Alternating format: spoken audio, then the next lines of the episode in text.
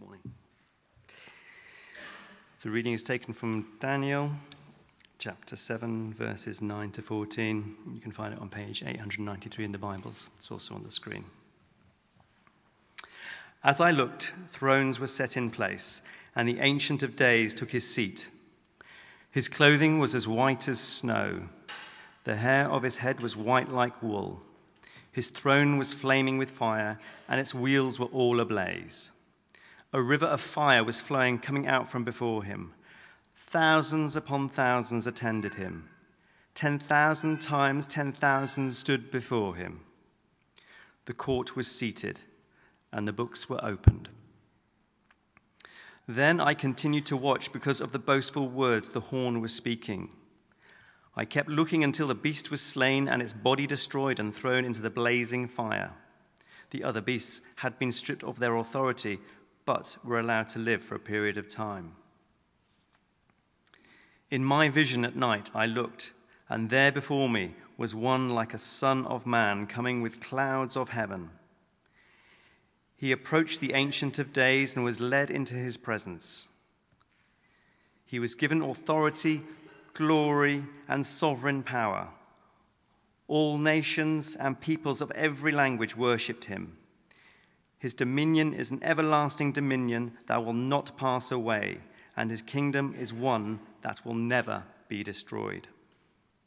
This is the word of the Lord.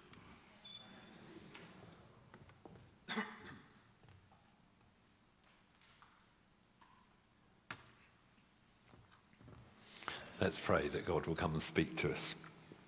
Lord, we thank you for that vision that was given to Daniel all those years ago of you on your throne.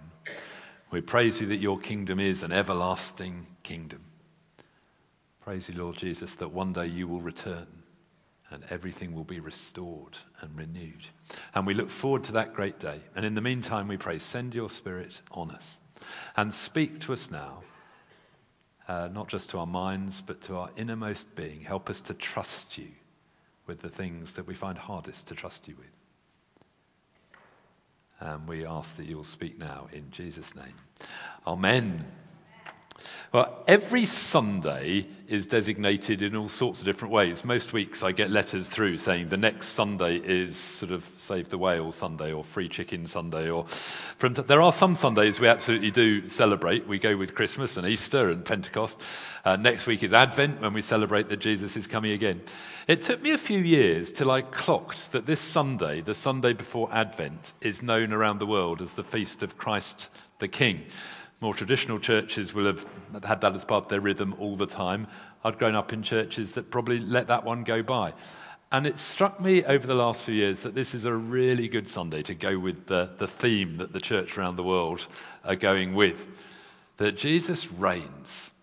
Whatever it looks like, we are to lift our eyes to look up to the fact that he reigns and to look forward to the day when he will return. And next week on Advent, we'll be looking forward uh, today is day to look up. The writer to the Hebrews tells us that faith, trusting God, is looking up and looking forward, uh, not just sort of getting bogged down in all the stuff that surrounds us day to day, but looking up and look forward.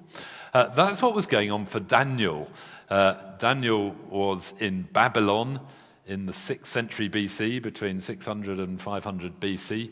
He had grown up in Israel as a boy uh, as a teenager, Nebuchadnezzar and the Babylonians had destroyed Jerusalem and they deported all the leaders and the people of learning off to Babylon.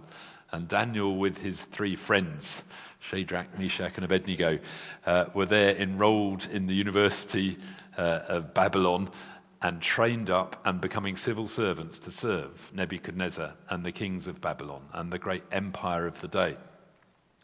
Uh, Daniel held on to the fact, his belief in God, the creator of heaven and earth, despite all the worship of other gods in Babylon. Uh, we read he prayed three times a day. You'll know the famous story of Daniel in the lion's den and some of the other cracking stories. You may not know so well the second half of the book of Daniel, where he talks about his prayers, the visions he was given. Uh, and this dream that Daniel had comes towards the end of the empire of Babylon, Nebuchadnezzar is long gone. Belshazzar is reigning, who was utterly godless. And it was Bel- Belshazzar who was king when Babylon was taken over by the Medes and Persians. In this chapter, it's a long chapter, I didn't have the whole thing read. It's a dream at night of kingdoms coming and going, kingdoms represented by different beasts. There are four great animals, one after another coming. And then after the fourth one, ten smaller ones coming out of that.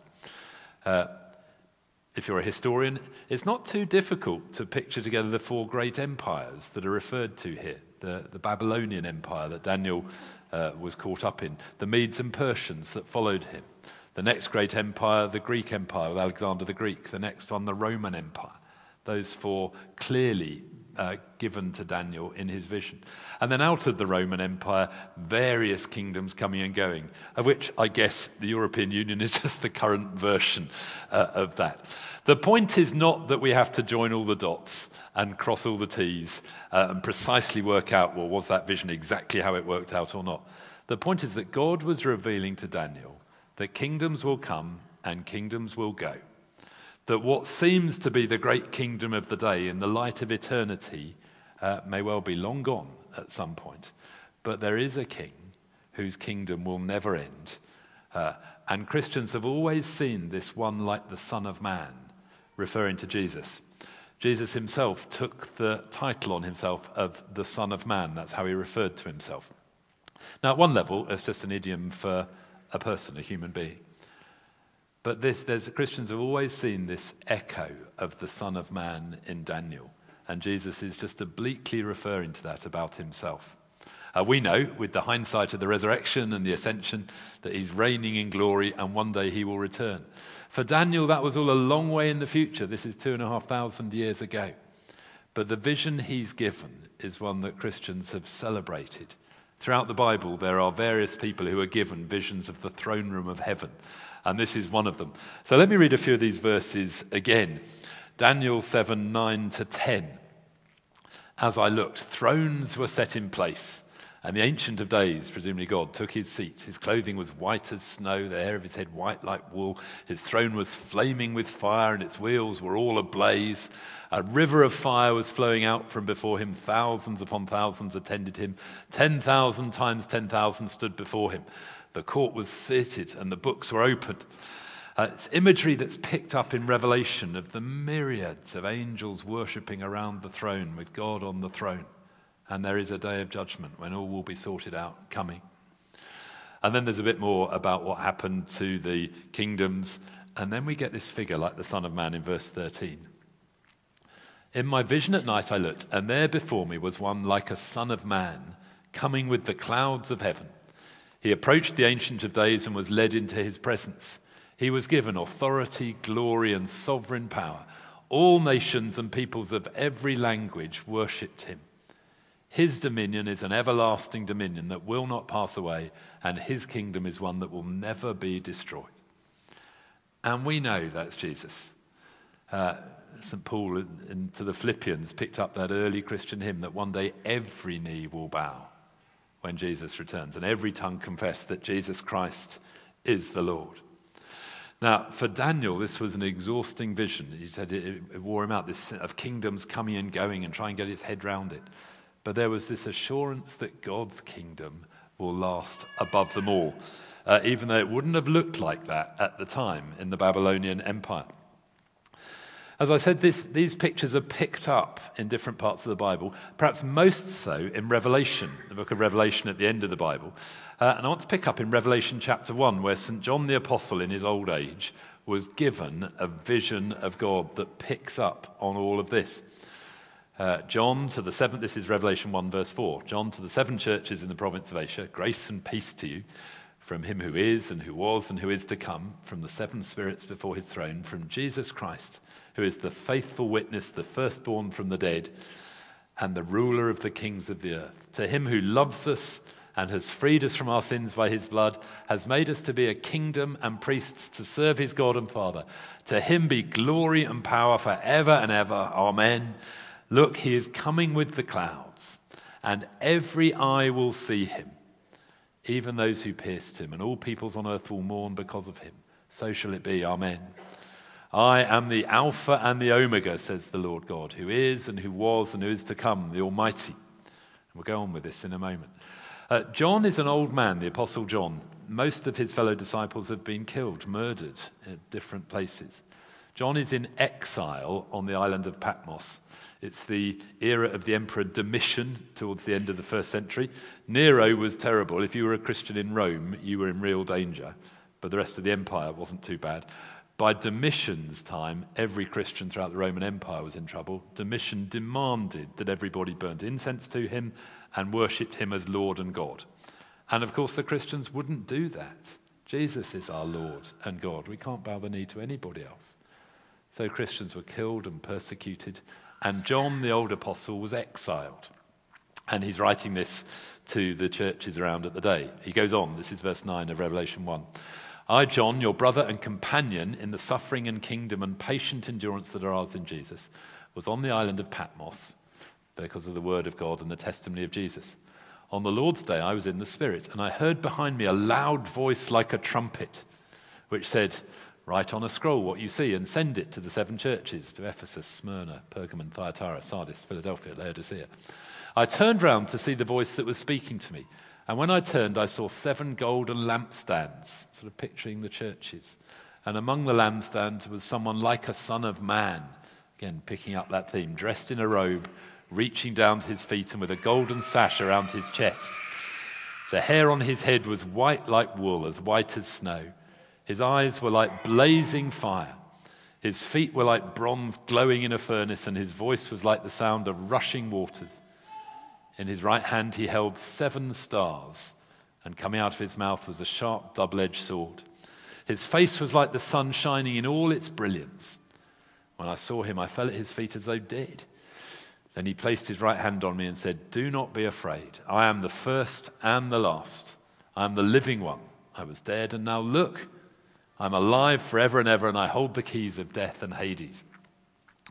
That's an amazing vision given. And it often seems to be that Christians who are up against it the most are given some of the most remarkable insights by the Lord. Certainly, Daniel in the godless empire of Babylon, John in exile in Domitian's era, they get these visions of God reigning on his throne of Jesus Christ, the King of kings and Lord of lords. And throughout history, these pictures of Jesus reigning have been tremendously encouraging to Christians going through persecution, as many of our brothers and sisters are in other parts of the world. Uh, it may be that Revelation isn't the book of the Bible you know best. In past eras, it was one of the favorite books in our very scientific age with all the dreams. It's hard to work out exactly what's going on. Um, I'm pleased to say in Lent, we've got Andrew Dow coming back uh, who spent two years really studying it, and he's doing five evenings on Wednesdays in Lent explaining uh, more of, particularly those middle chapters of Revelation. So I'm looking forward to that, to find out a bit more. Uh, there's an appetite, there's a trailer for you for Lent. For now, let's stick with what is clear. These visions are given of Jesus risen from the dead in great power and authority, reigning, and that one day he will return. Now, the book of Revelation is, was tremendously encouraging to Christians of the day. Jesus was there in the church, with the church, strengthening the church. But at the same time as lots of encouragement, there was quite a lot of challenge. Uh, Jesus is the King of Kings and Lord of Lords, and there was a challenge to Christians to bow the knee to him wholeheartedly, not to compromise our faith. Uh, there are two bits in that I've found particularly challenging. One was uh, to the church in Ephesus, it says, I know how hard you worked, but you've lost your first love. We need to love the Lord. Uh, what is the use of all the deeds we do if they're not from love? I've always found that challenging. And then the letter to Laodicea that is against half heartedness and compromise, writing to a church that thought it was doing wonderfully, but actually it was compromised. Uh, if we could put these words up from Revelation 3 15 and 16. The risen Jesus says to the church, I know your deeds. You're neither cold nor hot. I wish you were either one or the other. So, because you're lukewarm, neither hot nor cold, I'm about to spit you out of my mouth. It's really shocking, the risen Jesus saying, much same as we'd say, we love a cold drink, that's refreshing. We love a hot drink. A lukewarm one is pretty revolting. And spit it out. Now, the imagery to that, to Laodicea, was it didn't have its own water supply. Uh, its water either came from Colossae on the one a few miles one way, or Hierapolis a few miles the other way. One of them had hot springs, and by the time that water came, it was cooled down to lukewarm. One of them had cold water, uh, river, and by the time that was pumped up, that was lukewarm. So it's picking up on the imagery. And for all of us as Christians, the feast of Christ the King is a reminder that Jesus reigns and we need to bow the, him, bow the knee to him as Lord. And we've made it our commitment Sunday, a chance to say, Lord, we're committed to you. Our energies, our time, our money, we commit to you. Uh, last year on Commitment Sunday, we didn't do anything about our money, we just renewed our baptism vows. We were actually at a fortunate stage financially uh, where because some staff members had left and others were on maternity leave, the regular giving was covering stuff. Uh, that situation has changed, so we need to think about our finances again in a minute. But last year, we took the opportunity to renew our baptism vows to Jesus, to bow the knee to Him as our Lord. And many of you will have been here. And it was a remarkable day as corporately we renewed our commitment to Jesus as Lord. Uh, this year, Three areas to think about. I told you two of them in the email I wrote to you in the week. Uh, one is Brexit. What has the Christ the King got to say to Brexit? One is the area of our finances. And the third area is any area that you are struggling with yourself, the sort of thing that you lie awake at night thinking about. Uh, it's bringing that to the King of Kings and Lord of Lords who reigns. Jesus said, Are you feeling burdened or heavy laden? Come to me and I will give you rest. Now, it's a soul rest. There's a promise of a peace inwardly. There is no promise that outwardly everything will be comfortable. It was pretty hairy for Daniel in Babylon two and a half thousand years ago. It was very hairy for the Christians in the first century under Domitian's persecution. There is no promise that things will be smooth and easy, but there is a promise of an inner peace and a joy inwardly and knowing that the Lord reigns. So, one area is whatever you're struggling with, to encourage you to bring it to the King of Kings, to look up and to look ahead and not just to get bogged down focusing on it. Uh, second area is Brexit. So, uh, it was all quite interesting in the news, wasn't it, a couple of years ago? Then, for the last 18 months, we've just heard there'll never be a deal, no one can agree, it's all hopeless. That's basically been the news on Brexit, as far as I can tell. And now, suddenly, there's a deal there uh, that's been signed off this morning. But nobody's entirely happy about the deal. I have not the faintest idea whether this is a good deal or a bad deal. I don't think any of us really know. Um, the point I want to make is that while we're members of the United Kingdom, or many of us, some of you belong to other nationalities, that's not our prime allegiance. Our prime allegiance is not to the United Kingdom or even to the European kingdom. Uh, it's to the King of Kings, it's to God's kingdom. Kingdoms will come and kingdoms will go. Daniel saw this in his dream. The Babylonians, the Medes and Persians, the Greeks, the Romans, they come and go. And the Lord reigns. He sees them coming and going. But his kingdom, can we put up uh, Daniel 7:14 again? Uh, and, the, and the last bit of it. His kingdom, his dominion is an everlasting dominion that will not pass away. His kingdom is one that will never be destroyed. So I want you to lift your eyes above all the choppy waters of Brexit Graham Tomlin wrote in the Times last Saturday when things are choppy at sea, you fix your eye on the horizon, not on the waves. And we need to lift our eyes to the horizon, to Jesus who reigns, who's coming again. Uh, now, obviously, if your business or your job is under threat, you're right to be concerned. We'd love to pray for you, for God to give you his peace and uh, help you trust him for his provision in what comes. But for all of us, however we're affected by this, and most of us don't know how we'll be affected, we lift our eyes. Jesus still reigns.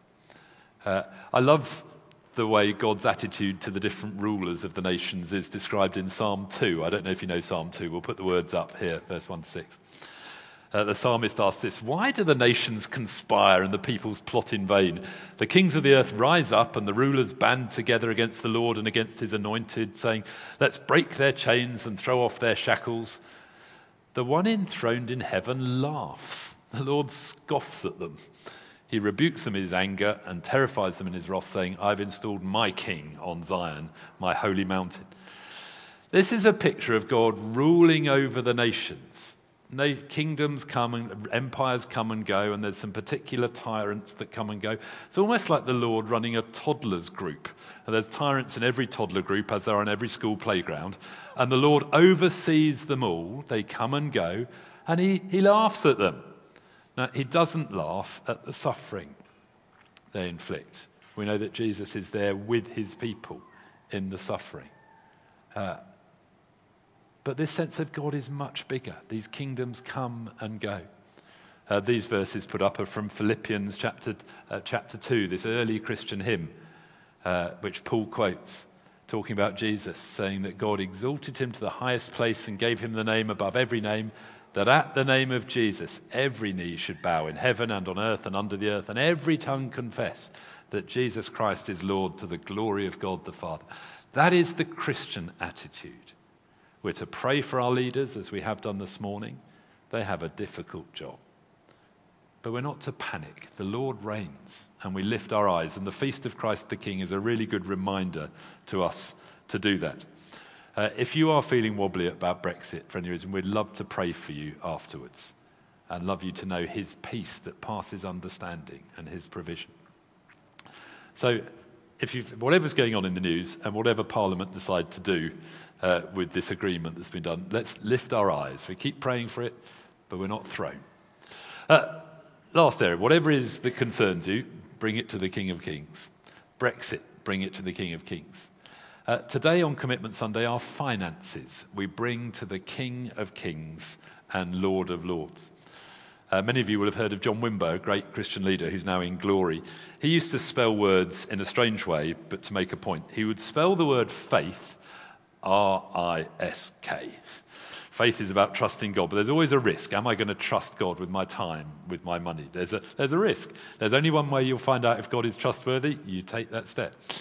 Uh, he used to spell commitment M O N E Y, because you know if someone's committed to something by what they do with their money. For the vast majority of us, the money is the last bit to be, be converted. John Wesley used to say, the last bit of anybody to be converted is their pocketbook, their, their wallet, their bank account. There are some people in the church, and I know because you've told me that you find it easier to give money than time, and for you, it's your time is the most precious commodity. But for all of us, we need to bring our resources, our energies, our talents, our gifts, our time, our money before the King of Kings and Lord of Lords. I do want to say to anybody who does not have enough money that we have a hardship fund for you. Please come and ask. We, together with other churches, we put the Christians Against Poverty Debt Centre together in the town to help deal with people and help release them from debt. So if you're struggling with money, please come and talk. We, we can help. But for all of us, we have some money in and we get to give some of it to the Lord of Lords and King of Kings. Uh, let me just talk through these bits of paper just a little more than I introduced them before the children go out. Could you take the one with the pie chart again on it? That would be really good. Uh, Three main reasons. I'm not going to preach a long sermon about money. This is more about the King of Kings and looking at our money in the light of it. But there are three main reasons why we give money. Because God is the great giver. John 3:16 God so loved the world that he gave and he invites us to give and we can't outgive him. Uh, I love the passage in Malachi 3. We look at this most years. Malachi is again in the Old Testament at a time when the people of God were not honoring God, and God had a few things to say about their relationships, their worship, the temple, and their money. And God says to them from, through Malachi, Malachi 3, verse 6, I, the Lord, do not change, so you, the descendants of Jacob, are not destroyed. Ever since the time of your ancestors, you've turned away from my decrees and have not kept them. Return to me, and I will return to you, says the Lord Almighty. But you ask, how? How are we to return? Will a mere mortal rob God? Yet you rob me, says the Lord. But you ask, How are we robbing you? In tithes and offerings. A tithe is 10% of our income, offerings is what we give on top of that. You're under a curse, the whole nation, because you're robbing me. Bring the whole tithe into the storehouse, that there may be food in my house. Test me in this, says the Lord Almighty, and see if I will not throw open the floodgates of heaven and pour out so much blessing there won't be room enough to store it. Now, normally, we are told in the Bible not to put the Lord or the God to test, to the test. But with our finances, God says, Test me. He says, If you trust me in the area of your finances, I will pour out blessing on you. Now, sometimes this gets twisted by prosperity gospel preachers to say, I'll bless you with loads more money. There's no promise that that. There's God saying, You trust me money, and I'll bless you in all sorts of different ways. It may be with relationship or other ways, it may be financial. But there's a treasure, horse of, treasure house of blessing in heaven. And the key to unlocking it is trusting the Lord with every part of our lives, even as Wesley put it, our pocketbook, our tithes and offerings. Uh, people often ask me about tithing, that's 10%. So we're not like a sports club that charges the same entrance fee whether you're rich or poor. The church says everybody's welcome and we give proportionately. If you earn a little, you give a little. If you earn a lot, give a lot. Uh, and the same with our time. Tithing is 10%, and it's an Old Testament principle that Jesus upheld. But the main New Testament principles are generous and sacrificial. And I find tithing is a bit like a crutch. If I've got a gammy leg, I need a crutch to walk along while my leg strengthens. Or if you've got a weak vine, you need to tie it up till it strengthens. Tithing is a, a ready reckoner of 10% of our income to go to the Lord till we're strong enough to just give generously and sacrificially beyond that. There's no sense. The Pharisees say, Well, I tithe and that's enough. It's a sense that for someone on little money, tithing is an enormous generosity. For someone with a lot, you've got lots more left over. Uh, and I'm unashamed that I tithe to the church. I don't mind who knows that. I encourage the whole church to tithe. Don't tell anybody what we give in offerings beyond that or elsewhere.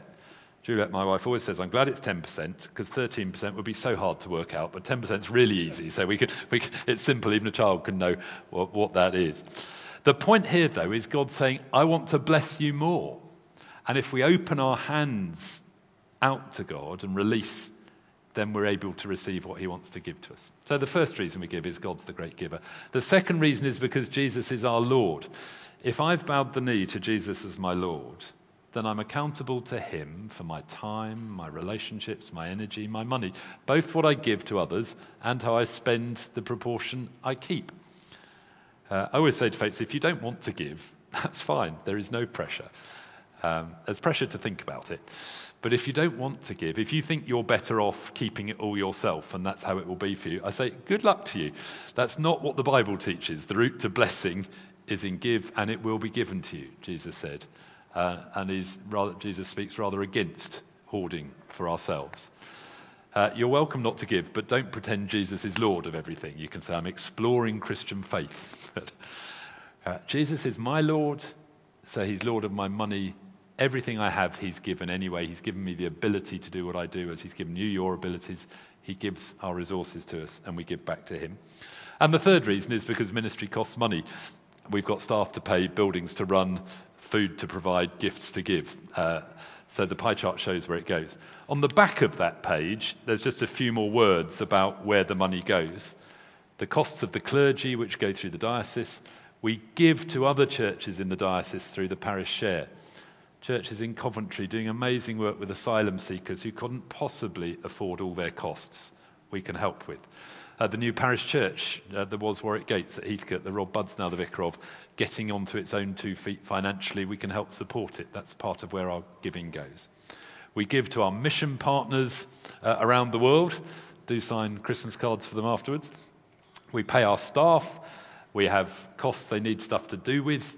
Uh, then we need coffee and meals and stuff for the children to make and television for the, te- for the teenagers to watch different things on and video. It's, we, we need kit, and uh, this building costs a certain amount to run and all the things of it. So that's where it goes. And the principles there on the right hand side, we give regularly. So if you're paid weekly, I encourage you to give weekly. I'm paid monthly, so uh, on the last banking day of the month, my stipend comes in. Uh, my tithe goes out to the church at the start of the next month, so it's off the top. Uh, to give proportionately, so that's the percentage, to give generously uh, and tax efficiently. I'll say a bit more about tax efficiently in a moment. Just this generously one. Uh, my other favourite passage on giving is 2 Corinthians 9, And if you've been here any length of time, you could almost do this off by heart. St. Paul says, Remember this whoever sows sparingly will reap sparingly, whoever sows generously will reap generously. Each one of you should give what you've decided in your heart to give, not reluctantly or under compulsion. We're not trying to pressurize you, but uh, giving is such good news because we can't outgive God. I'd be really very sad if not everybody had the opportunity to give. So that's why we do this every year. God loves a cheerful giver. Uh, you may not know much Greek, but every year I say that the Greek word for cheerful is hilarion, from which we get the word hilarious or joyful. So when we give, give freely and joyfully. Uh, and it's really helpful if you give tax efficiently. If you fill in the form, if you've done this before, that's fine. You don't need to do it again. But uh, if you've signed the gift aid form, we can reclaim the tax uh, and if you're a higher rate taxpayer, you can reclaim the extra yourself. If you ask Andrew Rolls, our treasurer, he'll happily tell you how to do that. Um, in a few minutes' time, I'm going to encourage everybody, though, to, who's part of this church, uh, to fill in something on here. You may want to tick the box that says, I've sorted this online. Uh, you may want to write a note to the treasurer on the back that says, Everything's up in the air at the moment. I can't possibly decide now what to give. Please email me in January to remind me or uh, I need to go and talk to my partner before we decide. For us, I'll tell you what's on our one. Your giving will stay the same. Yes. Uh, that's what Juliet and I have agreed. Uh, we, our income's gone down because our kids have left school now, so we don't get any tax credits anymore. Uh, our step of faith is to keep the giving the same. So the amount's not going up, the percentages, and we'll put that in. Uh, but I'll invite everybody at the end of the service to come and just offer this to the Lord as a sign that we trust Him with our money. Uh, if you're not ready to give yet, just write whatever you want onto it. Uh, if you are, you could, if you want us to do the work with your bank, fill in your bank details and we can do that. You can do it online yourself. Gosh, some of you probably got smartphones. You could even do it before you leave the building. It's very clever now how this can work. Uh, before we get to that, I want to tell you one more story. I'll just look at my notes and see if I've missed anything else, and then listen to one short clip of something, and then we'll have a time of prayer. Uh, Someone who used to be part of this church wrote to me this week. He'd grown up in the church, moved away. He'd gone away from Christian faith for a bit, come back to Christian faith. And he wrote to me about, uh, as a testimony of finances. And he said he'd always struggled to trust God with his money. He never, ma- never made it through to the end of the month. But he's trying to live with Jesus as Lord now. He's started tithing his income to the church. He's gone to the CAP debt centre to sort out stuff from the past. Uh, and uh, he'd been trying to chase up, he said, a tax rebate he was owed, and he just could, it was going around circles. This goes back for a long time, and nothing was giving. This is the first month, he said, he'd tithed and trusted God. And he said, This is the first, first month I've got something left over at the end of the month. And I had a letter from the authorities saying they'll sort my tax out. What's the odds on that? Uh, one of those sort of coincidences. Uh, when we pray, we find a few more coincidences, don't we? It's a God incidence, that's right. If we trust the Lord with our finances, He can provide, He can know. Uh, so I want to tell you that. I was just, he wrote to me just this week, which was rather nice. Someone who lived in another part of the country used to be here.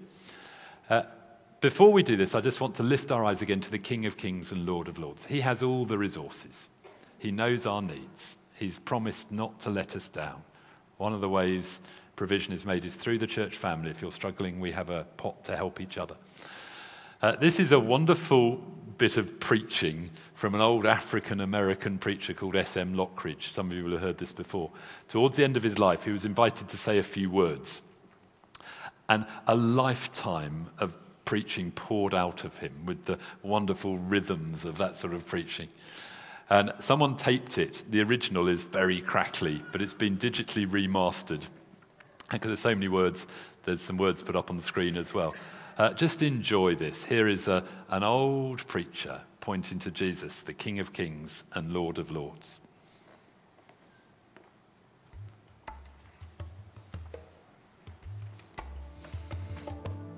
The Bible says, My king is the king of the Jews. He's the king of righteousness. He's the king of the ages. He's the king of heaven. He's the king of glory. He's the king of kings. And he's the Lord of lords. That's my king. I, I wonder, do you know him? my king is a sovereign king. He's enduringly strong. He's entirely sincere. He's eternally steadfast. He's immortally graceful. He's imperially powerful. He's impartially merciful. Do you know him? He's God's Son. He's a sinner's Savior. He's the centerpiece of civilization. He's unparalleled. He's unprecedented. He is the loftiest idea in literature. He's the highest personality in philosophy.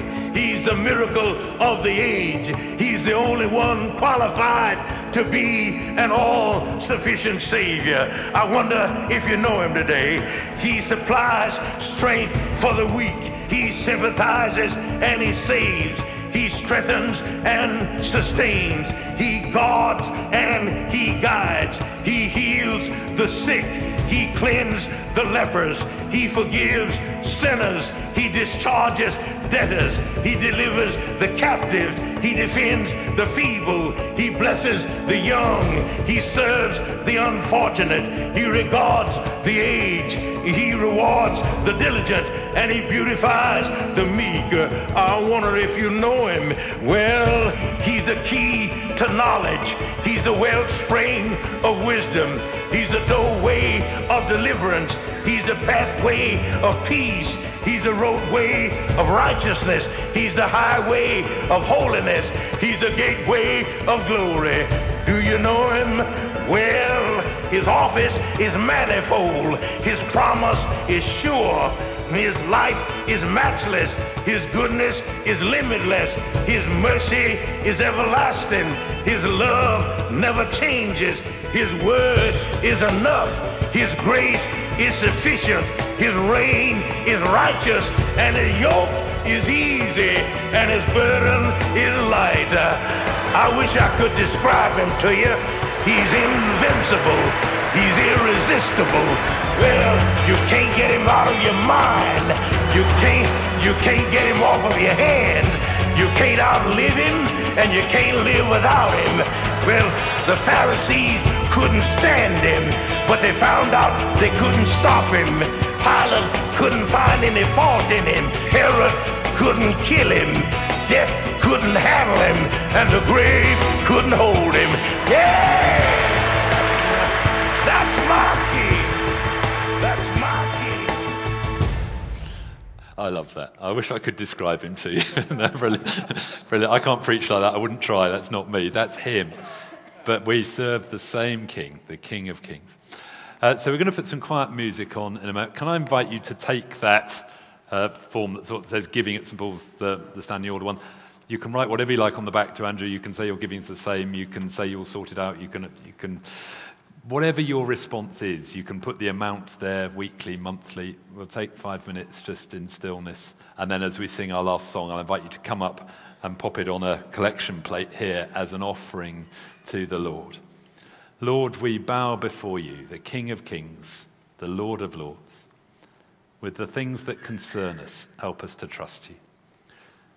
For wisdom for our nation and Europe as they try and navigate a new relationship, help us to trust you. For our finances individually and as a church family, help us to trust you. For all of us as we take the next step of faith we pray that your Spirit would nudge us, perhaps put a number in our head uh, that we should give, or help us to work out what a tenth is, whatever it is. And as we offer it to you, would you give us great joy? May there be an outburst of cheerful giving as we give freely to you. For those who need more time, uh, give freedom to take it. But Lord, come and reign in this place and in the stillness, help us think these things through. And we offer it all to you in Jesus' name. Amen.